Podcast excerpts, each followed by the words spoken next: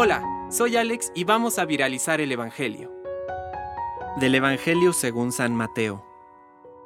Jesús dijo a sus discípulos, Les aseguro que si la justicia de ustedes no es superior a la de los escribas y fariseos, no entrarán en el reino de los cielos.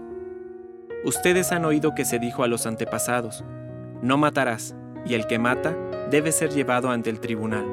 Pero yo les digo que todo aquel que se irrita contra su hermano merece ser condenado por un tribunal, y todo aquel que lo insulta merece ser castigado por el Sanedrín, y el que lo maldice merece la gehenna de fuego.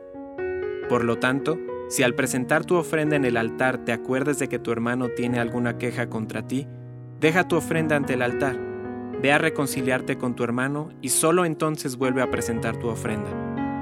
Trata de llegar enseguida a un acuerdo con tu adversario mientras vas caminando con él no sea que el adversario te entregue al juez y el juez al guardia y te pongan preso.